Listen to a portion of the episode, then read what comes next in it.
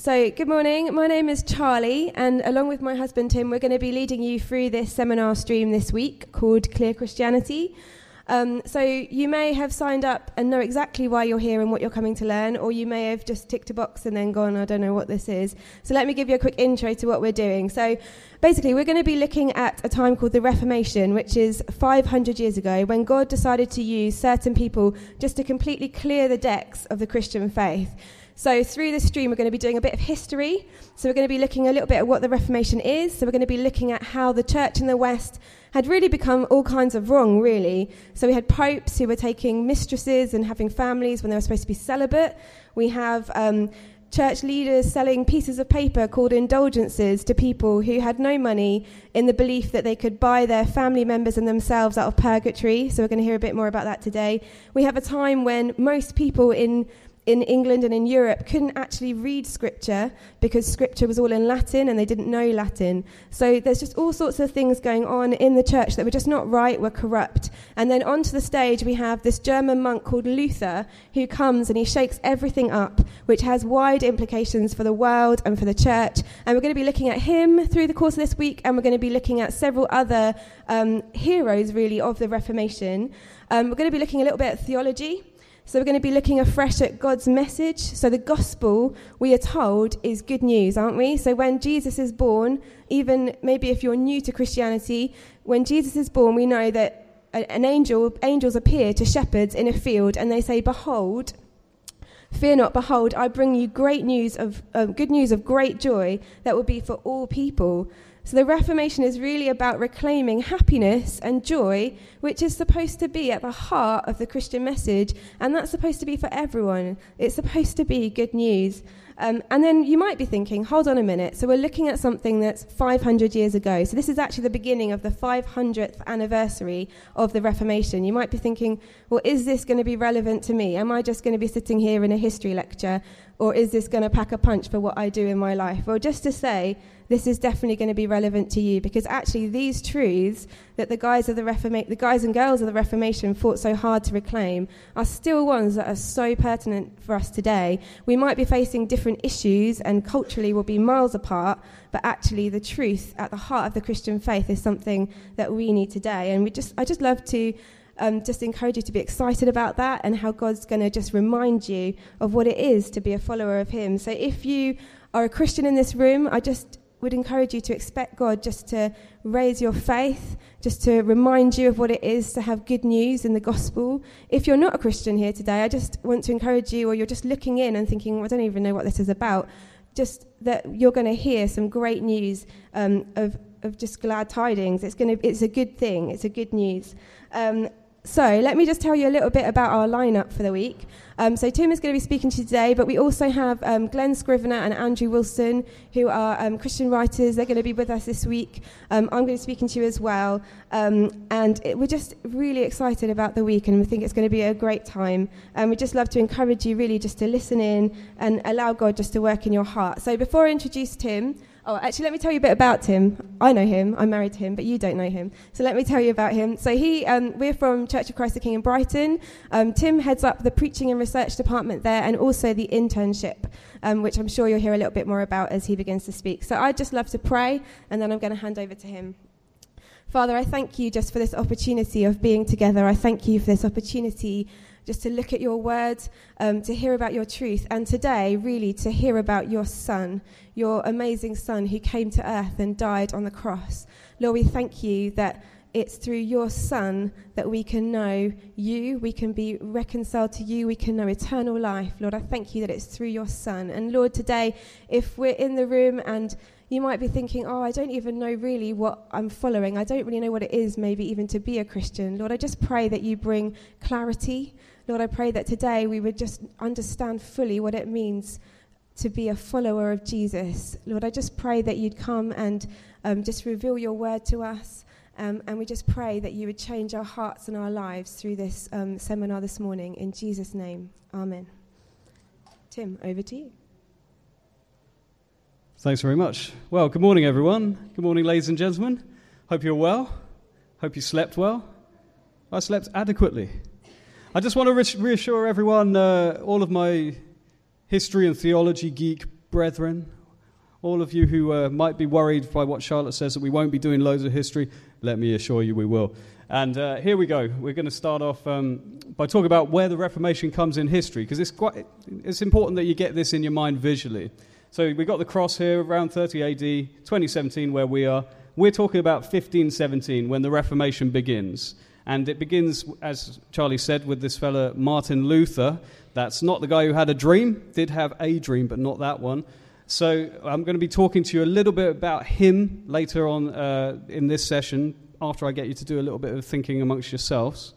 Um, and we're going to pick a character each day, as she says, that, that gives an example of a particular facet of the Reformation. And we're using what are called, I don't know if it says it in the programs, probably does, the five solas. There's five uh, five points of doctrine which are used to describe what the Reformation was getting at when it came to describing the gospel. And um, today's one we're going to be talking about is Solus Christus, which means Christ alone. In Christ alone. It's to say that salvation is only in Christ. Now that might start triggering off a few things in your mind already with conversations that you have with people. Is salvation only in Christ? It, can you only be good with God? Things like that. Hold on to those. So the Reformation involved the splitting of the church into the, the Western church into these two wings, Protestant and Catholic. In case you're unsure, this we're in the Protestant wing here, but Catholic uh, brothers and sisters are still brothers and sisters. They're still Christians. They, they believe differently on certain points, and Protestants believe differently, but they still worship the same Christ, okay? And we want to talk about the place that that Christ, that Lord, has in each flavor of Christianity. So these are the solas that I'm talking about, the five solas. Uh, to the glory of God alone, Christ alone, faith alone, grace alone, Scripture alone. And for each of these, you could you could put something before it like Christianity is about or salvation is about. And you could say salvation is only in Christ. Salvation is only by faith. It's only by grace. It's only revealed to us in the Scriptures, these sort of, these sort of things. So the one that I'm focusing in on today is this one, Solus Christus, Christ alone, no other way, no other truth, no other life. So, so far, so uncompromising, okay? I hope that figures in some of your conversations.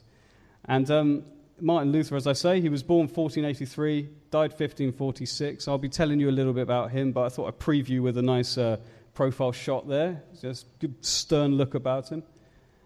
But firstly, I want you to get into twos and threes. And I want you to discuss this, and listen very carefully as I uh, set it out. Christianity, the clue is in the name, right, with Christianity, because Christ is the first part of it, Christianity.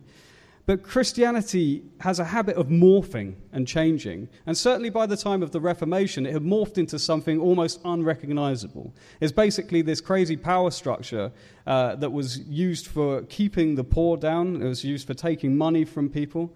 The difference that they had in their time was that they, uh, by and large, everyone would self-describe as Christian in the Western world. That's something that's really different now. Most people won't do that in the Western world. But in, in the time, fifteen seventeen, people would self-describe as Christian, even though they didn't know what was being preached in the services. Literally, they didn't know. They didn't speak the same language. So the services were given in Latin, the Mass as it as it was, where you would have the communion, the centerpiece of, of the service, where you take the bread and the wine, and they would basically treat it as kind of a magical thing, that they were just they were doing a bit of a spell, really, that could atone for their sins, that could make them right. Another way of them being made right is that they could pay money to the Pope to get uh, to get loved ones and themselves time off of purgatory. Purgatory was a time after life where uh, they they considered themselves being purified, being made ready for heaven. And actually, th- what started off as quite a holy idea in a way, that people wanted to talk about how they could be made holy, quickly being, became something really hellish. So when, when uh, the popes started talking about purgatory in the Middle Ages, they started talking about it more in terms that made it sound a bit like, uh, you know, the foyer to hell, rather than a way of being made pure to stand in front of God. And something that you really wanted to avoid. Hence, they said, you can pay money to us, and that money will go to build the Basilica of Saint Peter's, Peter in uh, in the Vatican City, And for that, you'll get this certificate called an indulgence, which says you can have time off from purgatory. And Luther was standing against that. I'm going to come back to that. But what I want us to just consider, what can Christianity end up being about in our days other than Christ?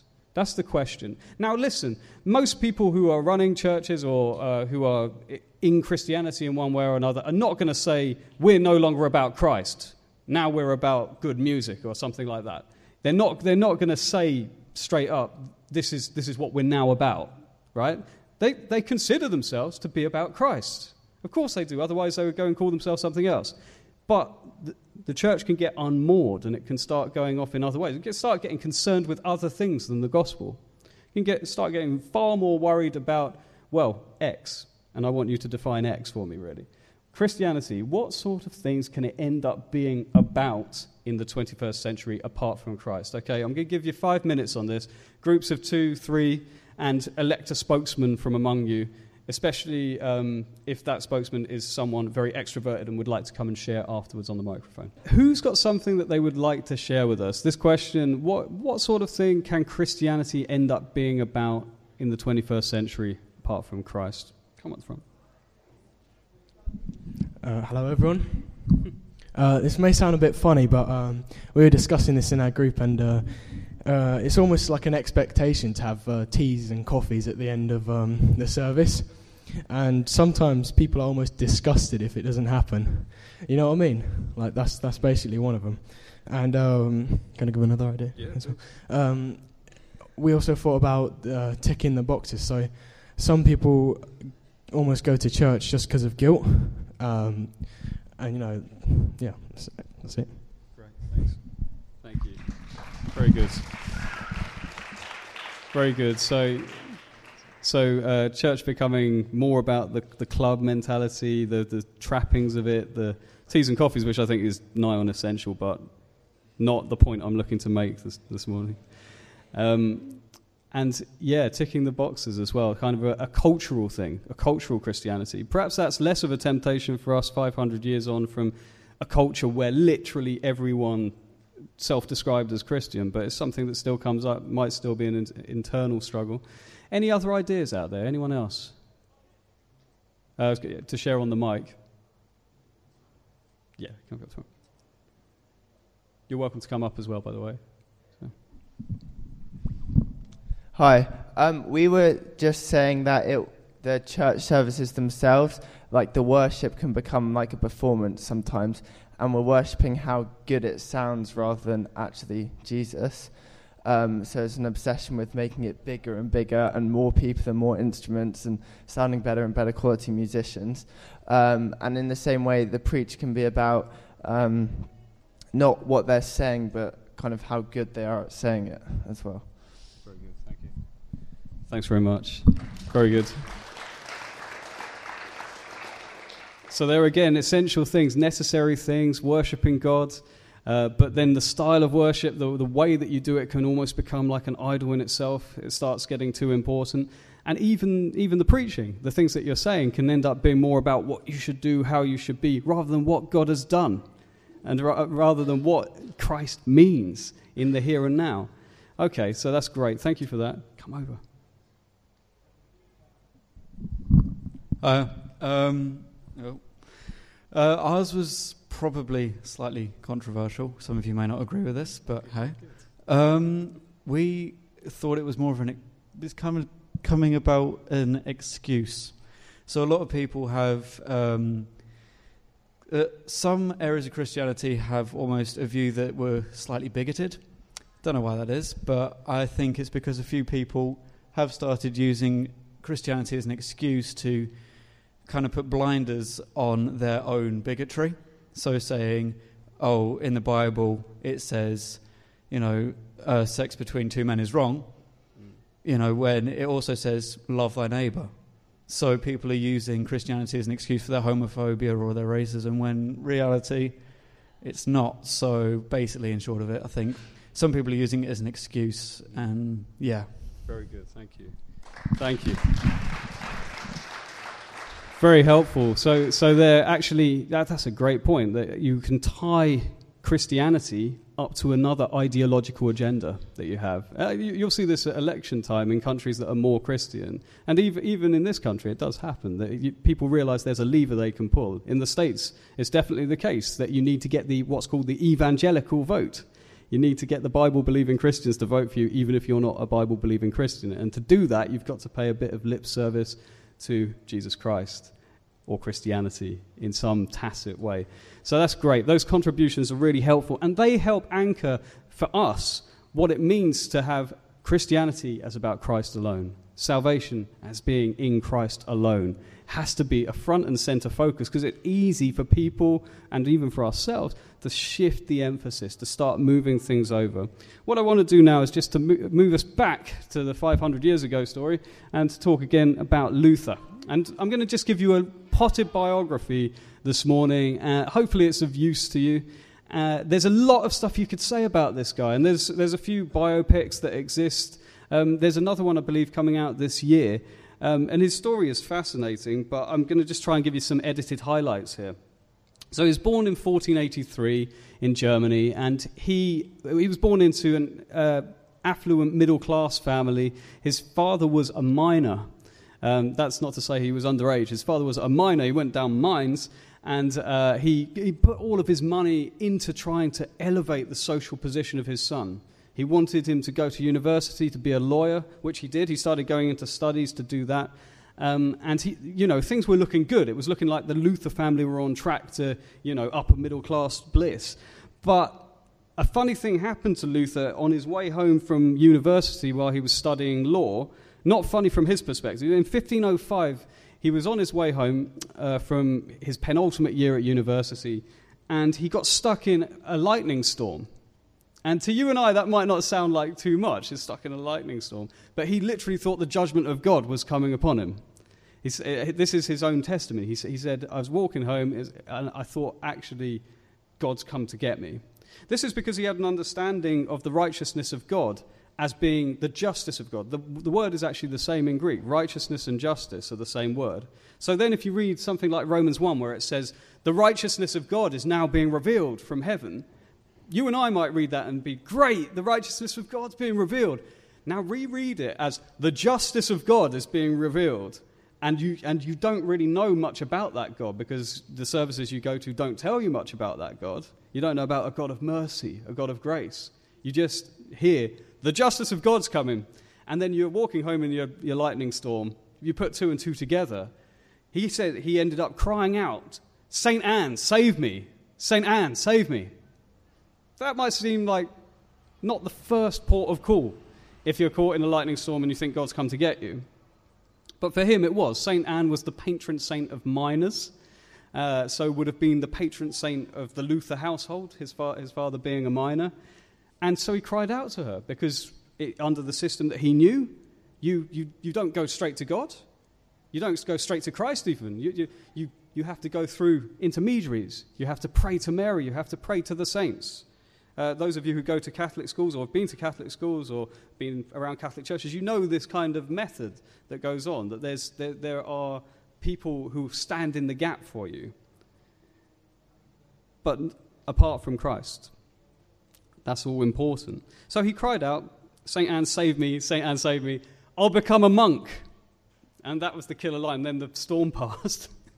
Uh, so he was left with having to go home and explain to his father, who wanted him to be a lawyer, that he was actually going to become a monk. And he didn't become like a luxurious monk. That sort of thing existed at the time. He went to become what's called an Augustinian monk, which, uh, you know, poverty, chastity, full nine yards. You, you know, you're not in it for the thrills at that point. You, you are in it for the for the devoted life. And he was lucky enough to have a um, a mentor Uh, called Doctor Staupitz, Doctor Staupitz, who was incredibly godly man who actually understood the true gospel and really helped Luther. Luther spent years in a crisis in himself, feeling that he could never be good enough for God. He had a crisis of conscience. Uh, even as a monk, he would go and confess for hours on end. Do you know what confessing is? Where you go to see uh, your superior. You go to see, in Catholic Church, you go to see the priest. In, in a monastery, you go to see your mentor, the the, uh, the one to whom you confess your sins. And his his uh, father confessor got so worn out, he just said to him, look, why do you keep coming to me? Come back when you've actually got something to confess.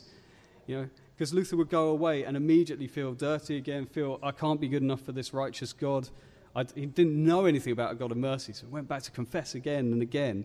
He says this, he says, if ever a monk got to heaven by his monkery, it was I. He says that, he's like, I, I monked it to the maximum. I, I, I, I went as monky as you can, full monk. But he's, he put, he's pointing out as he writes, it's not enough. It's not enough, because he realizes one thing about God, that he is holy. He realizes that he's, he, God is not pleasable by anything other than absolute holiness, and he has an alarming sense of his own unholiness. But he realized, as he, as he was sent by his mentor to go and translate the New Testament and to learn, to learn in the original languages, the, uh, he, he eventually translated it, but he was sent off to learn Greek and Hebrew and to read the New and Old Testaments, to do the study necessary. He started realizing, man, God's done an amazing thing. He basically started reclaiming the gospel, the, the thing that you and I completely take for granted all the time, that it is great news, glorious joy for the whole world, for everyone who believes. He started getting that, and it was like the light went on. He says, Christ was given not for trivial or imaginary transgressions, but for mountainous sins, not for one or two, but for all, not for sins that can be discarded, but for sins that are stubbornly ingrained. He put two and two together. Yes, I'm so sinful that I'd have to confess all day, every day, and I still wouldn't get there. But Christ was given for that sort of sin. Christ wasn't given just because I was a bit naughty or I dreamt about a girl or something like that. He's given because, he's given because in my soul I am completely tainted and he's completely pure. He has given himself for me, an exchange. He's given his righteousness for my sinfulness. And in Christ, I am as righteous as Christ before the Father. No saints, no praying to the Mother of God. I've got access. Been brought into the most holy place. That must have been amazing, to, for that light to go on. And friends, what, what I want you to see is that everyone you know, pretty much bar none, goes around in the same kind of darkness, whether they call themselves a Christian or not. People lose this so quickly. You lose it, you lose your joy as a Christian, that's what we call it. But what you're really losing is the in Christ aloneness of the gospel. And then that's not to say anything of all your friends who who go around in complete darkness and misinformation, thinking that Christianity is about one of those other things, good tea and good coffee. Well, maybe not, but they t- probably do think it's about bigotry and being mean to people. That's a terrible thing, right? That is terrible, terrible misinformation. If you, if it's this, life in all its fullness, literally what you were made for, whoever you are, fulfillment, joy, stress being lifted, all these other kind of things, and you're thinking that it's actually about bigotry and hurting people and doing people down, we have got a job to do in doing another Reformation, in doing a redressing of the perception of Christianity. Not just not just to make, make a wrong right, not that, you know, that's good reason in itself, but because it is good news. It's good news. We want people to receive the news that they were designed for. Luther says this. Um, He says, I remember how Doctor Staupitz used to say to me, I've promised God a thousand times that I'd become a better man, but I never kept my promise. From now on, I'm not going to make any more vows. Experience has taught me that I can't keep them. Unless God is merciful to me for Christ's sake and grants me a blessed departure, I shan't be able to stand before him. And Luther reflects on what his uh, mentor said. He says, his was a God-pleasing despair. Think about that, a God-pleasing despair. It's one thing for me to say to you, you need to trust in God, but that's only half the story. You need to despair of yourself to trust in God. No, I'm not advising like rampant depression for everyone. I'm saying don't trust in yourself. Like you can't, you can't hold on to you and hold on to him. To trust God, you have to say, okay, I've, I've stopped trusting me. Like Staupitz says there, I made so many promises to be a better man. I'm giving up on that. I'm not going to make any more promises. It's a temptation at a week like this for you to come and make loads more promises. I'm going to be a better man. I'm going to be a better woman. I'm going to I'm going to get up earlier. I'm going to I'm going I'm going to be more careful. Whatever. Let me just advise you against them right now. Even the ones you made last night. I would say to you, trust Christ. Trust only in him. This is what he says. He says, experience has taught me I couldn't keep them unless, unless, this is the unless, unless God is merciful to me for Christ's sake. And he's not saying for Christ's sake as in an exclamation. He's saying, unless God is merciful to me, not because of me, but because of Jesus, then I've got no hope. Now, that can feel like you're stepping out on a ledge. And of course you are. But it's the right ledge.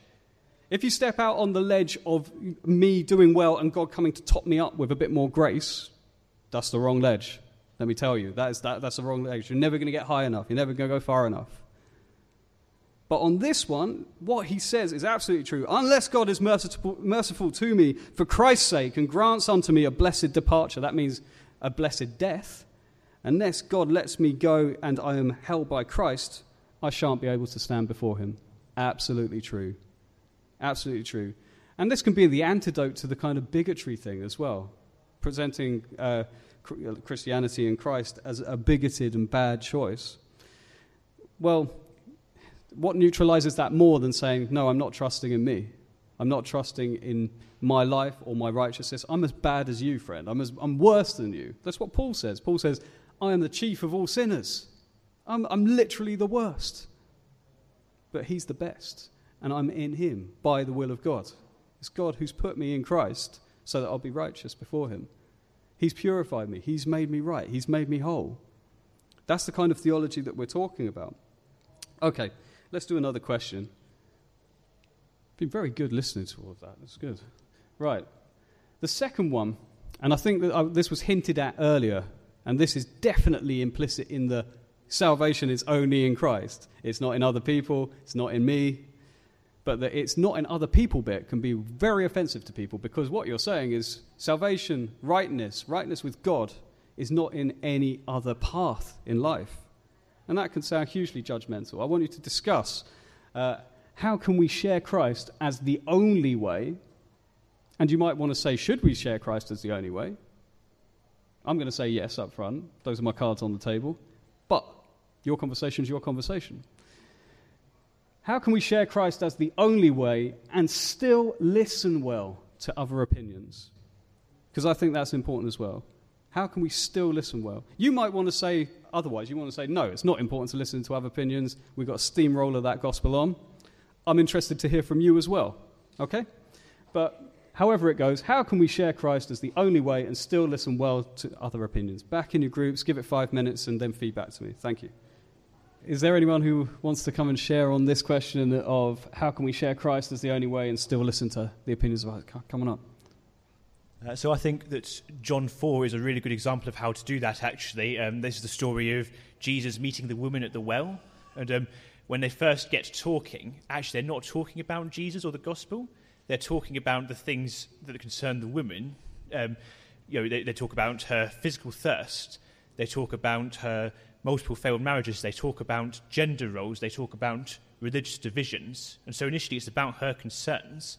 But what Jesus then reveals is that actually they're, they're almost small parts of the gospel, and he is the completion of them. You know, you, you, you know, he is the one who will heal the religious divisions. Uh, he is the one who will forgive her adultery. Um, and so I, th- I think it's really good to um, actually listen to where people come from and then explain to them, actually, Jesus is more often than not, the solution and the completion of your worldview. Superb. Thank you so much. That's really great. That, that doesn't doesn't that explain things well? I, actually, everyone is working with a functional view of what heaven is, a functional view of what's wrong with the world, and a functional view of how that can be fixed. And if you can get those questions out of someone, you can speak to them about their answers to them, and then you can say how, actually, you know, you've got a fragment of truth here, but Jesus Christ is the way, the truth, and the life. I can show you how he makes better sense of life. But you have to be able to hear people out on their own terms and in their own world, in their own worldview. That's superb. Thanks so much. Anyone else got something to share? Yeah, please, come up.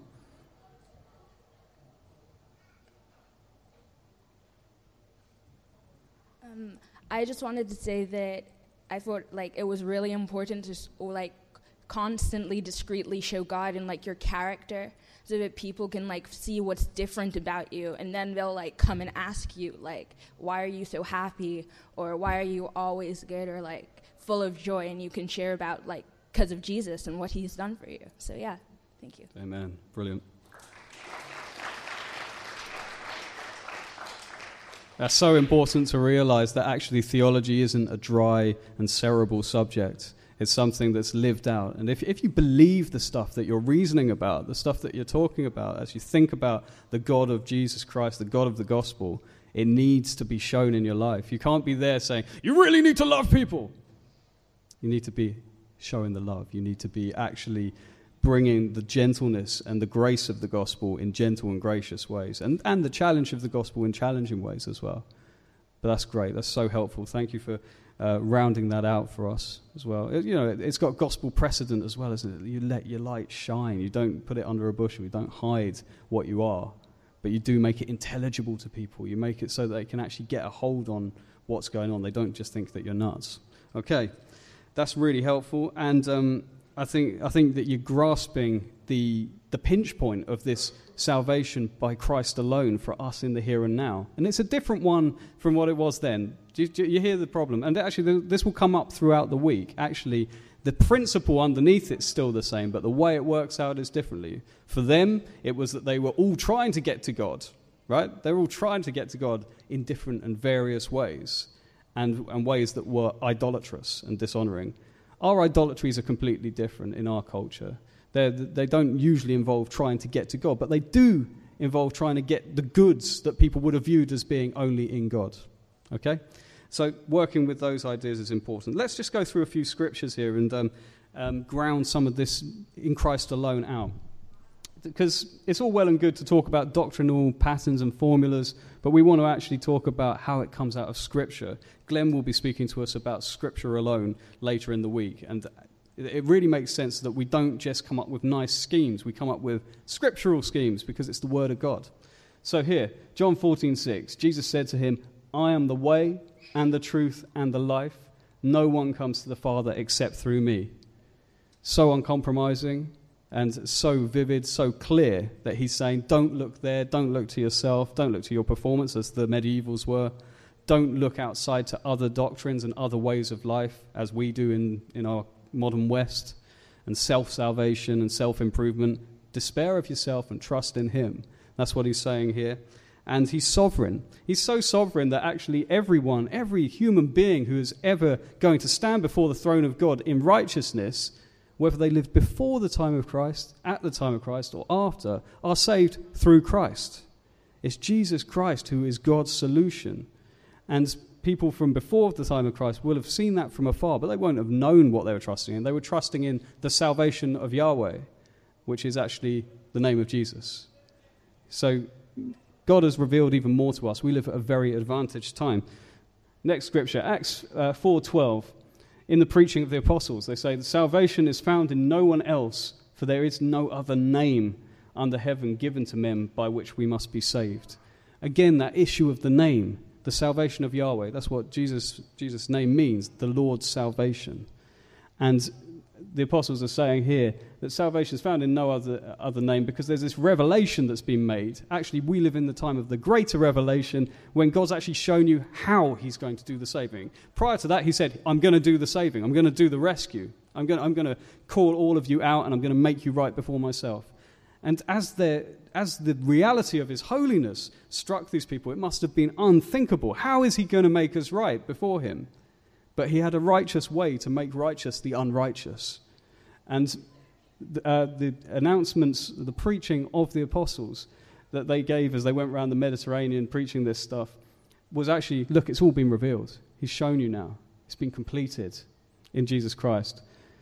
Uh, this last scripture here, First Timothy two five, for there's one God, and there is one mediator between God and men, the man Christ Jesus. That's such a powerful verse. And again, it makes me think what Luther must have thought when he was translating it, when he was interacting with it. Having prayed out so earnestly, Saint Anne, save me, save me. Now he's reading this. There's one mediator between God and man, the man Christ Jesus. There's only one who mediates, and he himself is God. So in a sense, salvation is completely immediate. That doesn't mean that it turns up straight away. It means it's not mediated. It means that God literally comes to you. That, on that point, Christianity is completely unique. That God comes to you. And he doesn't just come to you as a notion. He comes to you as a person. And he makes it real. He makes his salvation real. He makes the assurance of your cleanliness real. He has cleansed you. He's sacrificed himself. He's given himself for you. I'm, I just am amazed at what Luther must have thought, because he, he that would reconfigure everything he thought. He thought, I have to go through these rituals. I have to go through these cleansings. I have to go through these confessions. I have to go through these saints to get to the throne of God. And even then, I'm not sure I want to be there, because he's holy and I know that I'm not. What a relief when he reads this, when he sees there's one mediator and he's been graciously given to you. He's been sacrificed for you. He's been given to the utmost to be your Lord. Your Lord loves you. That's amazing. I've got um, I've got like a little sample chapter here from a book by uh, by my friend Edward Rhodes. He's a lecturer on my course, the internship in Brighton, uh, and he lectures in church history. And what he's been doing over this last year is putting together his lectures in a form uh, suitable for young adults, basically. So he wants to take the the, ch- the history of the church and these kind of truths that we're workshopping here this morning, and he wants to give a whole span throughout church history. What I've managed to do is get, to get from the publishers just the chapter on the Reformation, so it's only a little thin thing. And um, they're all uh, up here. If anyone wants a copy, you can take one away and have a free copy of that. It gives the Luther story in a bit more detail, and it gives you some other stuff on the Reformation. So do avail yourself of that. I just want to read this quote from a book that I read recently uh, called Unapologetic by Francis Spufford. Brilliant name. Uh, definitely the sweariest Christian book I've ever read, so if you're sensitive to that kind of thing, you might not like it. It's subtitled, Why Despite Everything, Christianity Can Still Make Surprising Emotional Sense. It's great. Really good stuff. He's a he's a journalist by profession, and um, he writes really well, if a bit potty mouth. Uh, he says this about um, about Christianity and how it sits in the sphere of world religions and Abrahamic religions in particular. He says, in Judaism and Islam, you don't have to be a saint to know that you're managing to be an adequately good woman, an adequately good man. Islam and Judaism accomplish this livability, this wearability, this sustainability by paying more attention to what people do than to what they feel about it. They're religions of orthopraxy. That means right doing, not orthodoxy, which means right thinking or right teaching. Do the actions, and you can be hissing and spitting inside, or bored senseless, or going through the motions to please your family, and it still counts. Virtue has been achieved, but Christianity does something different. It makes, frankly, impossible demands. Instead of asking for specific actions, it offers general but lunatic principles. It thinks you should give your possessions away, refuse or refuse to defend yourself, love strangers as much as your family, behave as if there's no tomorrow. And that's not all. Christianity also makes what you mean by your behavior all important. You could pauperize yourself, get slapped silly without fighting back, care for lepers and laugh all day long in the face of future markets, and it still wouldn't count if you did it for the wrong reasons. But now notice the consequence of having an ideal behavior not sized for human lives. Everyone fails. Really, everyone. It's a level playing field. And this, I think, is really good news for when it comes to communicating this truth, this seemingly obnoxious truth about salvation being in Christ alone. What you have to point out to people is actually, I'm talking about what God's done. I'm not talking about my belief being superior to yours. I'm not talking about the rival conceptions of how the world works. I'm saying that God has invaded. God's come in. God's done this. I'm not guilty. I'm the messenger. I'm just bringing you the news. But you need to know that the news is the good news. It's great good news for you that salvation, that right, righteousness, that all those other good things that people look for in life are, are to be found only outside of you. They're not to be found by any of your good believing or your good doing or anything. They're found outside of you, and at the merest invitation, they will come in and become the reality of your life and reconfigure you around the God who is. So that's our thought for the day. Uh, we're going to be back tomorrow, and Andrew's going to be with us, and he's going to be speaking about salvation being by grace alone. He's going to talk to you about the reformer Aldrich Zwingli, and it's a great story, and you're going to really enjoy that. Let me just pray for us as we go, and, and uh, as I say, please do avail yourself of one of these if you want, if you want to take one. Any questions as well, I'll stick around for a bit, and you're very welcome to ask those. Let's just pray. Heavenly Father, we just want to say thank you so much that we can come to you now that the curtain has been torn, that we can come right into the most holy place where the most holy God sits, knowing that we have been made most holy by the blood of Jesus Christ, by a new and living way. We come in with full assurance and confidence in you. Lord, I want to pray your blessing on each one here listening to, to, to us this morning. I want to pray it on each of us as we go through our week. And I pray you'd speak. I pray that you would upset our lives and reconfigure them. Though it's not comfortable, it's right.